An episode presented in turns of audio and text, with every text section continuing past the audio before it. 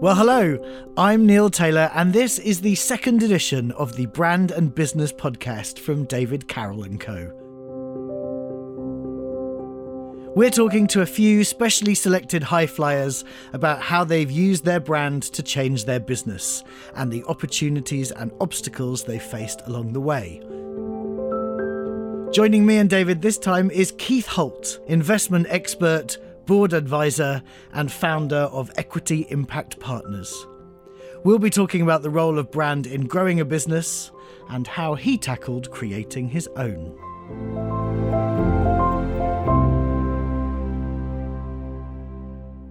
So, Keith, you're in the world of private equity. How did you get there?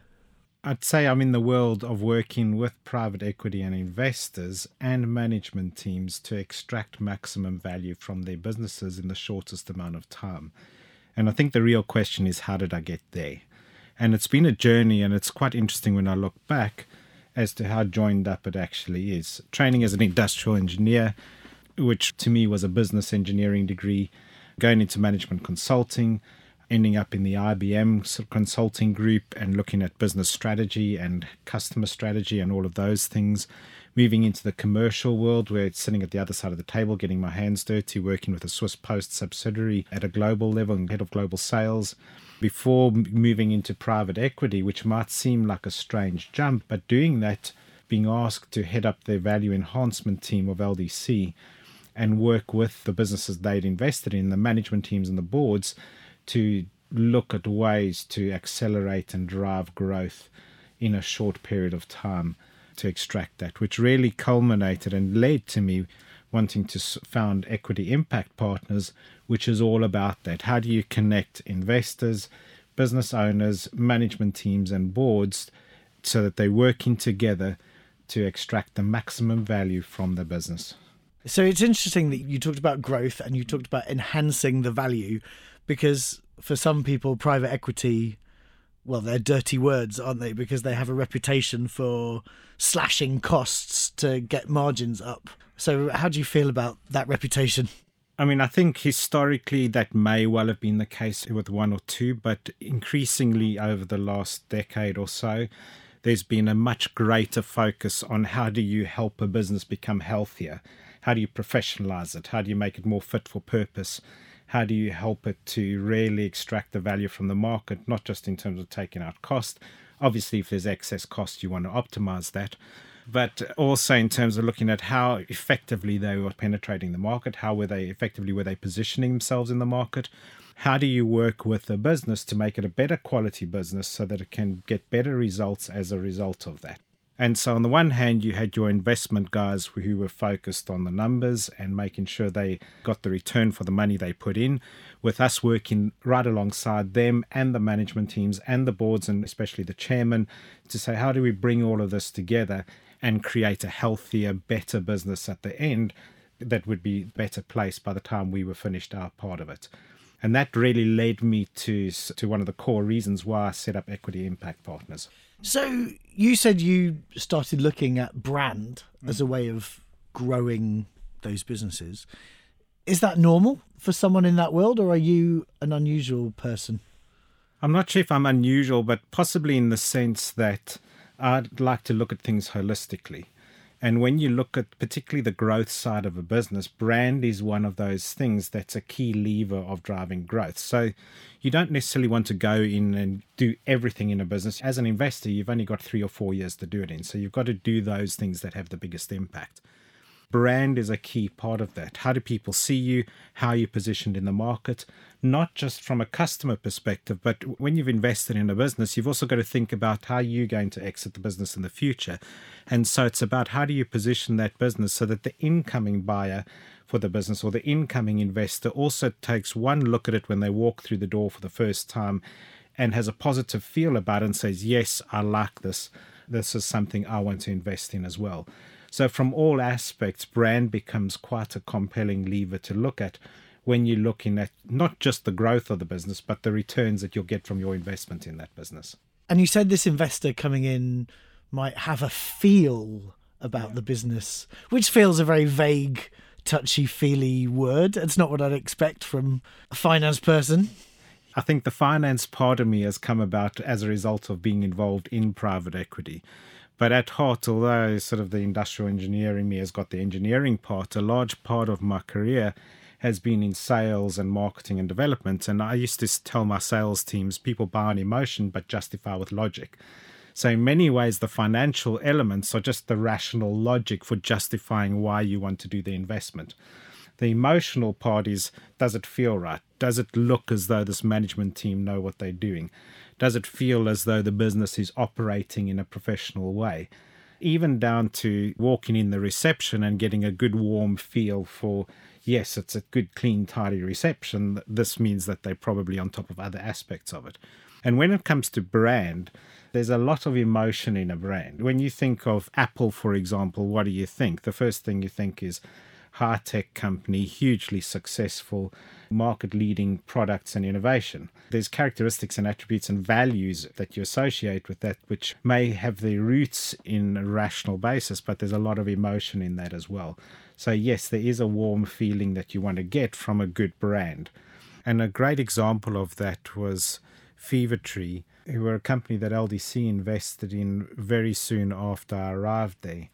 If I remember correctly, I think they invested around 48 million pounds into the business when they went into it in March 2013 and it was listed on the AIM market around 18 months later in 2014 for 154 million which in private equity and investor world is quite a short hold period for an investment with a very good return at that stage. Yeah, I'd take that. But if you look at the valuation just 2 years after that, it was over 2 billion. And you've got to ask yourself what drove that? Why was it that so many investors were so keen on putting their money into Fever Tree and have continued to drive the performance of that business? It's a great company. It's got a great story behind it. They've got a great name, and even the story behind how they came up with that name is a good story. Why? Where's the name come from? It's the colloquial word for quinine, for the tree in Africa where it comes from, if I if I remember correctly as well. And there's a whole story about how the founders went off to Africa to go and find the source and all of those sorts of things it's not just about that. They were a well performing business, well run business. They had a good strategy for distributing their product into the world. And I remember the first time I went into a pub or shortly after we invested in Fever Tree and asked for a gin and tonic. And the barman said, Well, do you want the normal tonic? And I won't mention the brand name, or do you want the premium tonic? And I, I sort of guessed at where he was going, but I didn't want to say, Is it that? And I said, Well, what's the difference? So he said, Well, the premium one is Fever Tree and it told me that the message around the brand was already getting in at a pub level at the behind the bar counter and it's continued to be the case. I think that's a great example of the importance of having a very compelling brand and a very compelling message and a very compelling story that is not just compelling even at a bar level for me to think well of course i'm going to pay more because i want a premium tonic in my gin to the investors say, actually, I'm prepared to put a lot of money into this business to own a slice of it because I think it's a good investment that's going to go places. And those investors have got very, very good returns since then if you look at the current valuation. And you're saying those investors are behaving on some level as emotionally and potentially irrationally as the bloke in the pub? Well, I think, as I said in earlier, people buy an emotion, justify with logic. And the first hook would be that emotional hook when they look at the business and say, is there a good story? Is it something I like? Do I want to be associated with it? And that's all emotion. Afterwards, they'll justify it with the numbers and say, are the sales there? Or the numbers there? But the first hook is that emotional hook to say, yes, this is something I can get behind. I want to be identified and associated with. And is it going to enhance my personal image or brand or feel? And am I going to have a feel good factor because I've put some money into this because it's heading in the right direction? So that's interesting because we often make a distinction between B2B, business to business, and B2C, business to consumer. And actually, it sounds like you're saying, well, investors are more like consumers than people think, or maybe more than they care to admit. This might not be a view shared by everybody, but I think all sales is one to one. It's always person to person. I'm invested in businesses that are both heavily in the retail space and also in the services space to businesses. And there are clear differences about how you approach the market in each. But at the end of the day, it's an individual or a group of individuals that make the decisions to whether they buy from you or not, whether they're going to invest in you or not. So whether you're approaching a big institution for their big pot of money, there's normally one or two people behind that that have to make the decision. I tend to see brand as being something that has to appeal to individuals rather than differentiating between businesses and consumers or what have you. In the retail environment, yes, there's a huge number of individuals you have to build a brand with. And in, in that sense, the work at building a brand can become more expensive and take more effort. But I think it's still true to say that even in a B2B sense, it's individuals that the brand has to appeal to and that you need a response from at the end of the day.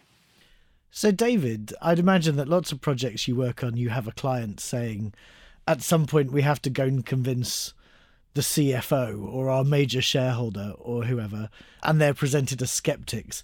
And here you've got someone like Keith who just seems to completely get it. Were you really pleased when you found him? yes, absolutely. I mean, when Keith and I met about two, three years ago, the first meeting, we kind of just hit it off. I could clearly see that he understood the value of the brand and what that branding process could do for his businesses that he was working with. And as a result, we kind of embarked on a number of projects which actually added value to the businesses. Do you think you two are doing the same thing?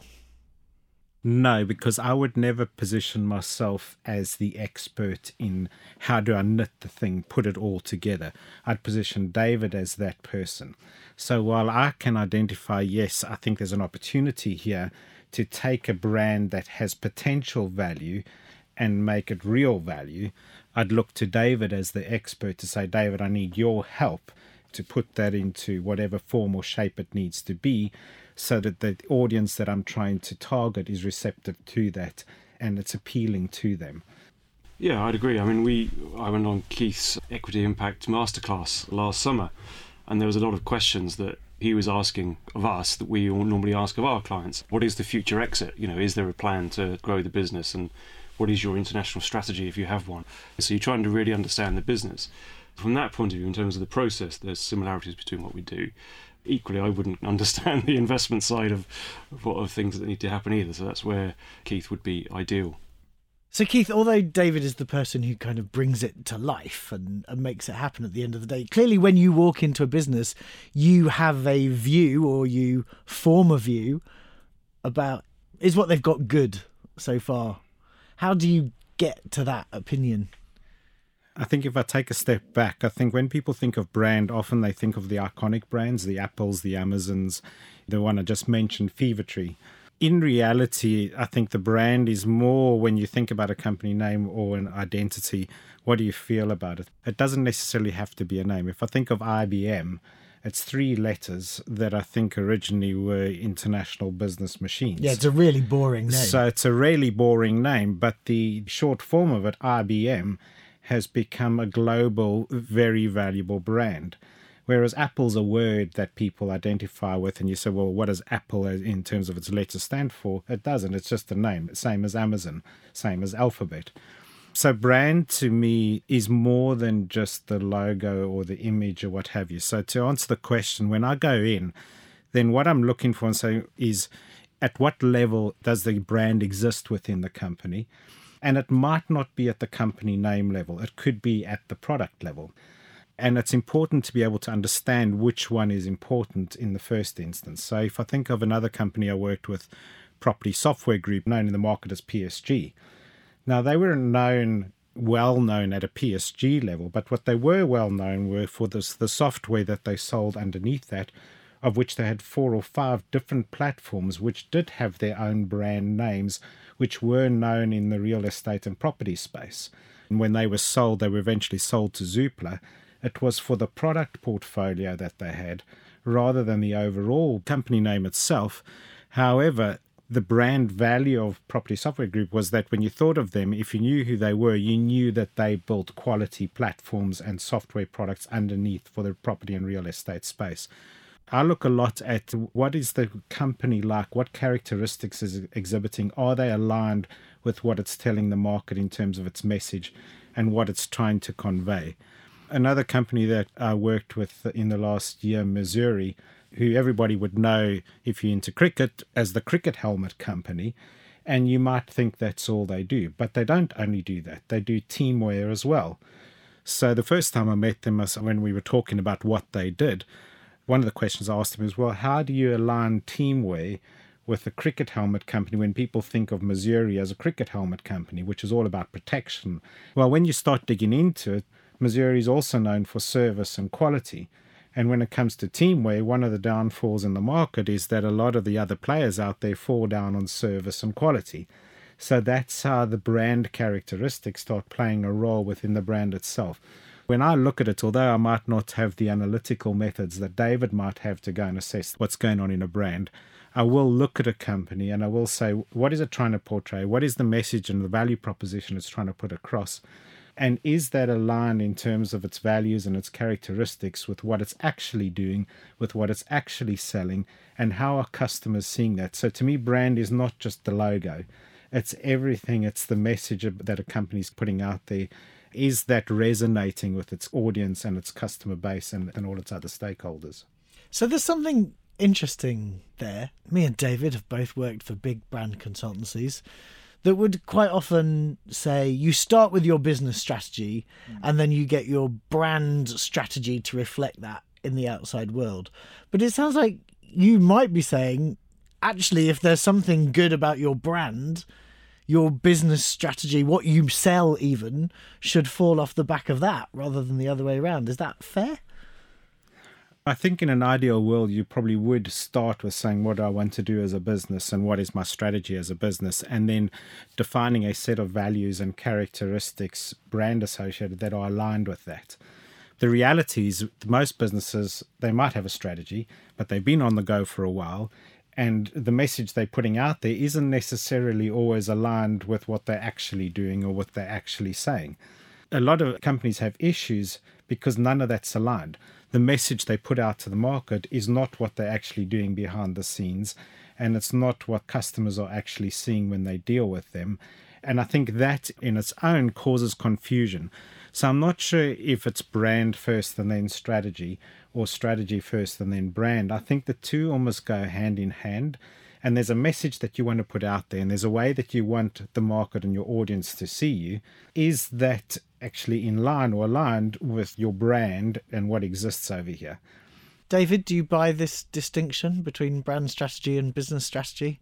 If you get your brand right, it can lead you into new areas, new territories, and product development or whatever it is mm. should come from the core of the brand. And you can judge whether the new idea is relevant by measuring it against what the brand stands for, for example. They can lead each other on. That's why we've called this series Brand and Business, because we do think that they are hand in hand. Just to re emphasize that as well, I think in an ideal world, you lay out your business strategy, and from that, you extract what you want your brand to be. But in the real world, brand and business strategy are both evolving things. And if you just think about where Google started as just a search engine to what it is now, as a business, it is completely different. I think people still think of Google when they think Google, they think search. But in reality, as a business, it is now many, many more things. It is artificial intelligence. They come up with, well, they're going to have a holding company called Alphabet. I have no idea what Alphabet stands for as a brand. It's meaningless to me because Google has the meaning. But I do know that it's the holder of all these other things. So the two evolve. But I think in an ideal world, yes, business strategy should shape what you want your brand to be. In the real world, they both evolve. And sometimes the business strategy is in the lead, and other times brand leads. If it's brand, then sometimes that's because the market is deciding for you which way you should take the business strategy as well, rather than you telling the market which way you're going to go. So when you start working with, I guess, business owners who yeah. want to grow their business and want to sell their business, do they get what you're talking about when you start talking about this stuff? I actually start with a very simple question very often, which helps people get it quite quickly. And I just simply ask them, Tell me what you do. I often find that within about five minutes of them starting to try and answer that, you get a very clear feel for whether what they're doing is in line with their brand and their values and with where they should be going. And I often find that if a CEO struggles to articulate very clearly what they do, then often there's also misalignment with their brand and there's misalignment within the business in terms of the messages they're conveying to their customers and other stakeholders and so on. And you can pick that up in five minutes.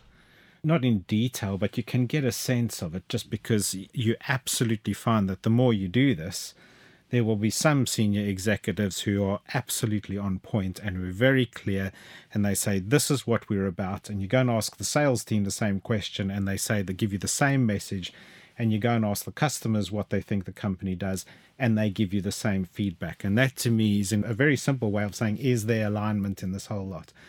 More often than not when there's not alignment you find it's those companies that are struggling brand and the brand story is a good place to start to say, okay, well, let's start talking about your brand. What is it that you want to be known for? What is it do you want people to see you as? Is that really what they're seeing or what they're feeling or what your people within your business are actually doing and are working towards? And do you use the word brand? Yes, I do. Maybe not always in the first instance, but I get there very quickly. So the other day I was talking again to the CEO of Antler, who I know well, the luggage company, and David met him while I was at LDC. I introduced David to them. They've subsequently been sold to a different investor. Although they're one of the players in the, in the market, they could be so much more if they invested more within their brand. We were talking about it, and I said to him, I really think one of the big areas you could be investing in going forward is your brand. And they're aware of that. And that's because in a very competitive market space, when there's so many other players, their big opportunity is not to improve the way they sell or everything else. They've got all of that. Their big opportunity is how do they make themselves a more loved, wanted, desired brand amongst this mass of other competitors and other options that there are out there. And if you think about Antler for a second, there's a lot that goes for them. They've got huge history. They're an English company. There's so much to play for there that they're not fully leveraging or could be leveraging more to get into a much stronger position within the market kind of an anodyne market where you know all you're buying is, is luggage, personality really goes a long way, and we find that when there are brands that we work with in the legal sector, for example, everybody is very very similar. So personality can actually help you rise above the crowd and stand out, which is ultimately what the brand is there to do, to make you stand out in the marketplace. So, in a brand in like Antlers, absolutely they've got to leverage everything that they have to help them go up against the big players like Samsonite and players like those just to add to that, the whole idea of brand and personality is an idea that I love. I think it is a very powerful one.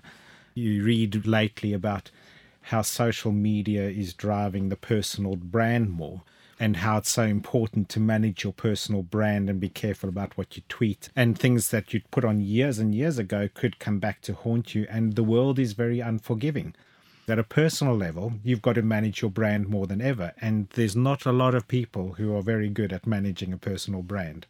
Some are outstandingly good. Steve Jobs was one. I think Elon Musk is very good at managing a personal brand. We can name names of other people who are not all that good. We can argue about whether Trump is good or not. That's a different podcast. Yeah, but for me, when you link that back to a business, a brand is the business personality. When your name pops up, what are they thinking? Or do they think nothing at all? You asked me, how do I know whether there's work to be done?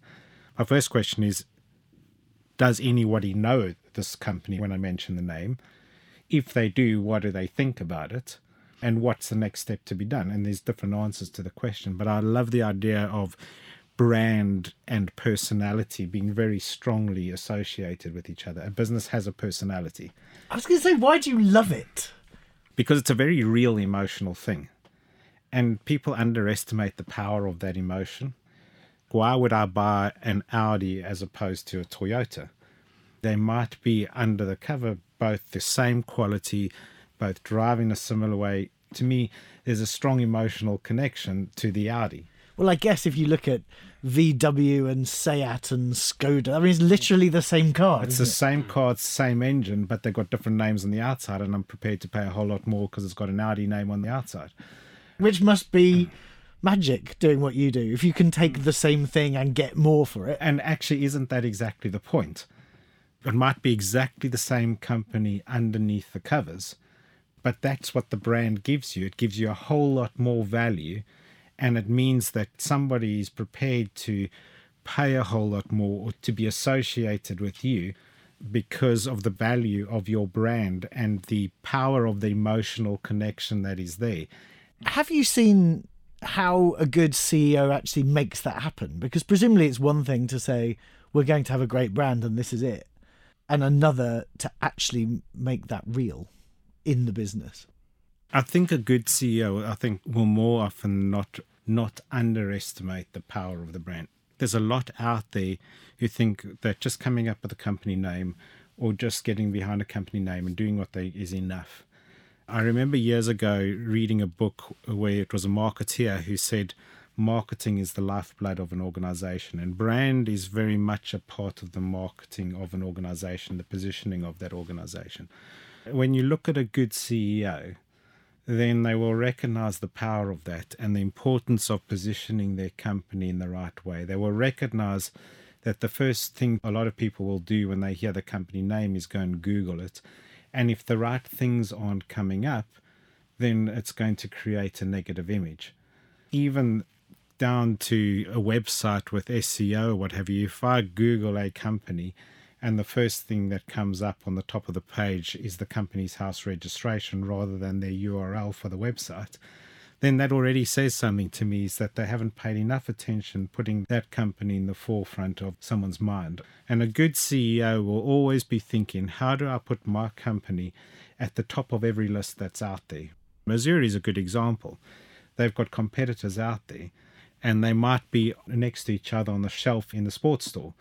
But when a customer walks in, even though that Masuri helmet might be more expensive than the other one, what's going to make them reach out and take that one and put their hand in their pocket and fork out more for that. Well, that's this idea that brand is actually about elimination of choice. You yes. make it just obvious which one someone is going to buy. That's exactly it. If your focus is how do I make it the only option amongst many options, then that to me is the power of brand.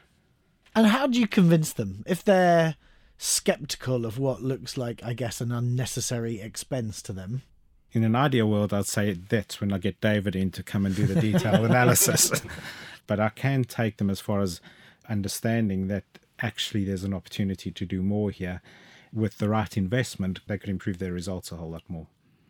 And how would you measure that it had worked? If you got this right, it sounds like Fever Tree, you think, got this right. What's the proof that it was worth investing in? Ultimately it's in the numbers. From an investor perspective or from a business owner perspective, what you want to see is better sales. You want to see more people buying more often, more expensive items without too much discounting along the way. So, David, how much are you thinking about the results? Well, we focus on the results from the start. We ask what the growth plans are for the business, what the vision is for the business, what the exit strategy is if there is one. And we're very lucky that we've tracked a lot of the, the work that we've done over the years and the investments that the clients have put in and the returns that they've had. Across the board, we often see doubling of turnover within three to five years. So we did a law firm, they were 40 million, five years later they were 80 million turnover. An engineering firm, 7 million started, 14 million within three to five years. So the cynics listening to this, though, will be saying, well, that's not brand, that's having a really good board, that's it being well run, are you confident that that's that the brand has had much to do with that? I'm confident because the clients say it. We've had a company, Max Fordham, the engineering company. They've put a lot of the, the results down to clarity around the brand and the fact that it then gave them confidence to go out to the market and to sell and for the market to see them as the leaders in sustainable building engineering. Everyone else have caught up. They re-established their leadership position. You know, it's kind of been unstoppable growth in a way. I want to say something that I think is very important that's related to that, though. For a company to be successful in its numbers, brand is important, but it's not the only thing. So, for example, a company can put a huge amount of effort and investment into building a big brand. But if they fall down on shipping the goods to the customer on time and things like that, and the company isn't well run underneath and there's not good governance in it and everything else, then that will be brand eroding. So, as much as you can invest in the brand, you can destroy a brand by having a poorly run company underneath it in terms of everything else. So, it all has to fit together. It's an important part of it in the sense that your brand is what you want people to see about you, but you have to follow that up with real action and real quality in terms of everything else about your business. So, Keith, it's all very well advising other people how to do this stuff. Presumably, when you started your business, you had to think about that brand from scratch completely. Yes, I did. Even starting with the name in terms of equity impact partners. And I asked myself, what was it that I actually wanted to do for businesses and what did I want to be seen as? Where I got to was that I wanted to be seen as somebody or the people that I worked with as people who could come in and give real impact to a company's performance, give real insights into what they needed to do to get them to improve their results, to accelerate their growth, or whatever the case is. What was I trying to impact? Well, actually, I was trying to impact the equity and the value of that equity for the business owners, whether it was the investors or the founders or whatever the case might be. Then I thought, what sort of image do I want in terms of the logo and the way the message came across and so on? Which is when I sat down with David. If you think about finance and corporate finance and banking, then very often the image that you have in your head is quite a formal image it's not a very exciting, energetic image. And what I wanted to do was to almost be seen as this bridge between this finance world or this investment world that has that image. But I wanted to be seen as almost the person or the company that could come in and bring energy to that and work hand in hand with that to get real results, to give real momentum, to add real pace and energy to the whole thing. And I remember having this conversation with David right at the beginning to say, when we come up with a brand or the message or the impact, it needs to be bold, it needs to have energy, and there needs to be almost movement and flow in it. If I remember correctly, that was the conversation we had. We didn't just look at the logo level, we looked at the business card. How did we want that to come across? And the booklet, The Captain's Voyage, that you helped me write, that was oh, part. Yeah. It's all coming back to me. That now. was part of the whole brand packages. And I'd say that I've had lots of very positive feedback. I even took it down to the quality of the business card. When you give somebody a card, how do you make them remember it? And actually, the feel of a business card makes a difference. So make it thicker, make it smooth, let it leave an impact. So they say, wow, this is good. And I had that from a past experience, did it again, and it absolutely has, people have commented. What I'm trying to say is that it actually does also come down to small things because I want to give a message across that the service you'll get from me is high quality, it's thoughtful, it's insightful, but I'm also going to bring energy. And actually, maybe there's even a bit of fun along the way that we can have.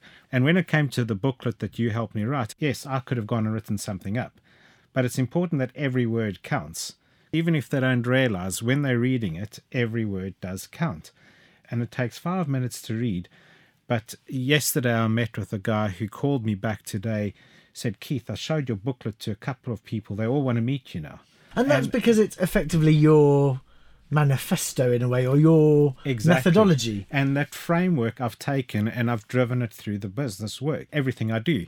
So when I sit down and private equity or investors ask me, well, how am I going to work with their management team? I say, well, I use a framework that is linked to a metaphor called the captain's voyage, and this is why and I use those parts of it when I talk to the business teams and the management teams and the investors.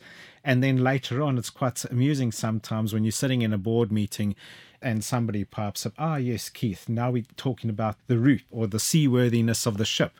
And they start linking back to this terminology that you've used. And that again is all part of the brand because that's how people then begin to see you why would somebody remember me as opposed to a guy down the road who might be telling people that he does exactly the same thing? I can almost guarantee that one thing is about the brand is different and the story is different. That all came about as a result of working with David and your input in terms of the booklet and bringing the whole package together. And from there, then the masterclass came out of that. Well, what is the masterclass framework? Well, it links back to the booklet. So everything about the business I look for ways to help it fit within the same framework so that when people think about me, they've got this image or this personality and create a personality around the business. You're smiling lots. Yeah. You seem proud of it. I am. And I actually think that when you get it right, it is something to smile about because you get an emotional attachment to it as well. I think a lot of brand is about emotion. It's not just about how the world outside sees you and connects with you, it's also about how people within the business, from the leadership within the business, all the way through, also connect with that business and feel a sense of pride in it. How will you keep people, even when they're not necessarily the best paid in the market, or even when things aren't necessarily going the way they should be? How do you keep them on board using buckets to get water out the ship when there's a hole in the bottom? You can't leave this metaphor alone, can you? No it's when they all bought into the brand and the personality and they all feel a part of this thing. And actually the brand is really the identity. It's that thing that makes customers and employees and suppliers and investors all feel good about being a part of it. It's interesting the word identity because obviously that's a bit of jargon in the industry. People talk about visual identity but keith is talking about it in a much richer sense i guess I mean, it comes back to the idea of, as Keith was saying, about sales is about one to one. It's about human. It's human identity. It's people identifying with the business, the brand, the products, the services, whatever it is. Drawing that out. We, I don't think we should be afraid of bringing out the personality. You use that in your writing. You know, it's very much bring your personality to work. Brands need to have a personality. They need to be human. They need to be engaging. In the corporate world of private equity, Keith is really standing out because you know the equity impact partners are standing out because it has personality. And we talked last time about overhauling a brand that has been around for a while. How different is it starting with a blank piece of paper with the owner of a business? Well, it's very exciting. I mean, uh, in a way, you know, you still have to do your diligence and you have to look at what the competitive set is doing and what is your point of difference. The foundations are the same, but the difference with the new brand is you have to have, to borrow one of Keith's words, you have to have impact and you have to have credibility from day one. You're not doing this to pack up and leave six months later. You know, you're you're building a, a strong business with a strong foundation. So the brand needs to help you on that journey. So it has to come in from day one, be different in the marketplace, people need to get what you're about. So it needs that clarity around it, and it needs that identity and engagement and that instant credibility. And it must be satisfying it doing it with the person who's actually got the vision. Absolutely. I mean, whichever project we work on, whether it's a, a, new brand or an established brand, the founder's vision is extremely important. We've discussed that a lot about what is Keith's vision for the business, and we spend a lot of time talking around that rather than what colour do you like. You know, that that's one of my questions coming up. What do you mean? What's your favourite colour? But you know, even when we go into established businesses, there's always a reason why that business was started whether it was you know a jeans company or a tech company or a, a building engineering company. There was there's always a vision from someone that they wanted to do something different. They wanted to launch into the world something new and, and inspiring. We spend a lot of time talking to the CEOs of the business actually to find out what that sort of founder story is. And Keith, given that you do help other people with this stuff, was it harder doing it for yourself? I found it quite an interesting process, and I think it, it takes more effort than you think because it's easy to just jump in and start doing stuff. It's quite hard sometimes to sit down and think, what is my vision actually? What should I really be? What is the core message I want to be conveying? Because when you're doing it yourself and you're starting from the beginning and you it's the founder's vision and message, then you're almost looking at your core to say, this is me what is it about me that I'm putting out there through this entity that is my business, the Equity Impact Partners? It was easier in the sense that it was a blank sheet of paper, that there wasn't any baggage or anything, and that it was something that I'd been thinking about for quite a while in terms of what I wanted to do and where I wanted to go. I find the hardest thing to do is to crystallize something down into something that's succinct and clear. It's very easy, as we know from writing the booklet, to write reams and reams of paper. It's very hard to bring it down. Part Thank God it's difficult. It's a career for some. But actually, that's an important message in itself because I often tell CEOs that if they can't articulate their message in half a minute, then they're probably going to miss a lot of customers out there. One of the lessons I had in my previous company, in the private equity company that I worked in, was one of the first investment businesses that I worked with. I sat down with the CEO, and I won't mention the company's name. And I said, Tell me what you do. And I'd actually done the research, so I actually had an idea of what they thought they did. and it was a software company. An hour later, he was still trying to articulate what they did. And at that point, I said it very nicely. I said, I'm sorry, but you've taken an hour and actually you still haven't conveyed your message clearly to me. I still don't know what you really want to be telling the market. And I'm quite sure that I'll find that your sales teams don't know either. And when I'd spent a bit of time in the business, that was exactly the case. And I walked out of that first meeting and I told my boss at the time, I said, I think you're going to have a problem with this investment. And it wasn't too long before they'd had to change the entire senior executive team. And they had to spend a lot of effort just to get it back to the point where they could get any return on that investment. To get a succinct, clear message with a brand that everybody associates is actually quite hard, even if it's a good place to start with a blank sheet of paper. So this is going to be the second time. So we'll now play our traditional game of brand Mr. and Mrs. almost. I'll ask you both the same question and we'll see how similar your answers are. But you don't win a speedboat, sadly, for getting it right. So, what was the best bit of the project? Brainstorming the beginning and putting my initial ideas down on paper and seeing how they got picked up by David. Like being open to the bold identity. What did you get wrong? trick question because I'm not sure anything is wrong yet, and I'll probably find out in a little while if there was. I like uh, the yet. David, anything I wrong? I agree with Keith. No, no, nothing wrong. It's all perfect. No, blimey. Did anything surprise you along the way? I'm not sure if it was surprising or pleasing, but being able to put an idea or thought down and to discuss it with David and to see how that was translated into imagery and a look and feel on paper, I think was very pleasing and made me smile when I said, okay, this looks good. David? The confidence to go with a brand which was so different to the marketplace and to believe in it so passionately as you do. And we've probably got a sense of this, but David, best thing about working with Keith? I think being an engaged CEO of the business, being articulate and being passionate about the value of the brand and recognizing that the brand is an important part of his business as he starts on his journey at the very beginning. But that was great to be open about that and wanting to do it. Keith, best bit about working with David? I think the thoughtfulness, but linked with the creativity. That how did he take what I told him and translate that into something that uh, could go out to market? One of the positive outcomes of the process of working with David is that it gave the business an identity that I could personally identify with it's not just how do I align my business with my customer base, it's actually how do I personally, as the founder and the CEO, actually look at it and think, this is my identity in a very personal way. Well, you're going to be living with it for a long exactly. time, right? Yeah, precisely. There's something interesting to me, whereas it seems like the two of you are coming at similar questions, but with a slightly different filter and different skills. Is that fair? Our joint focus is creating value and growth for our clients.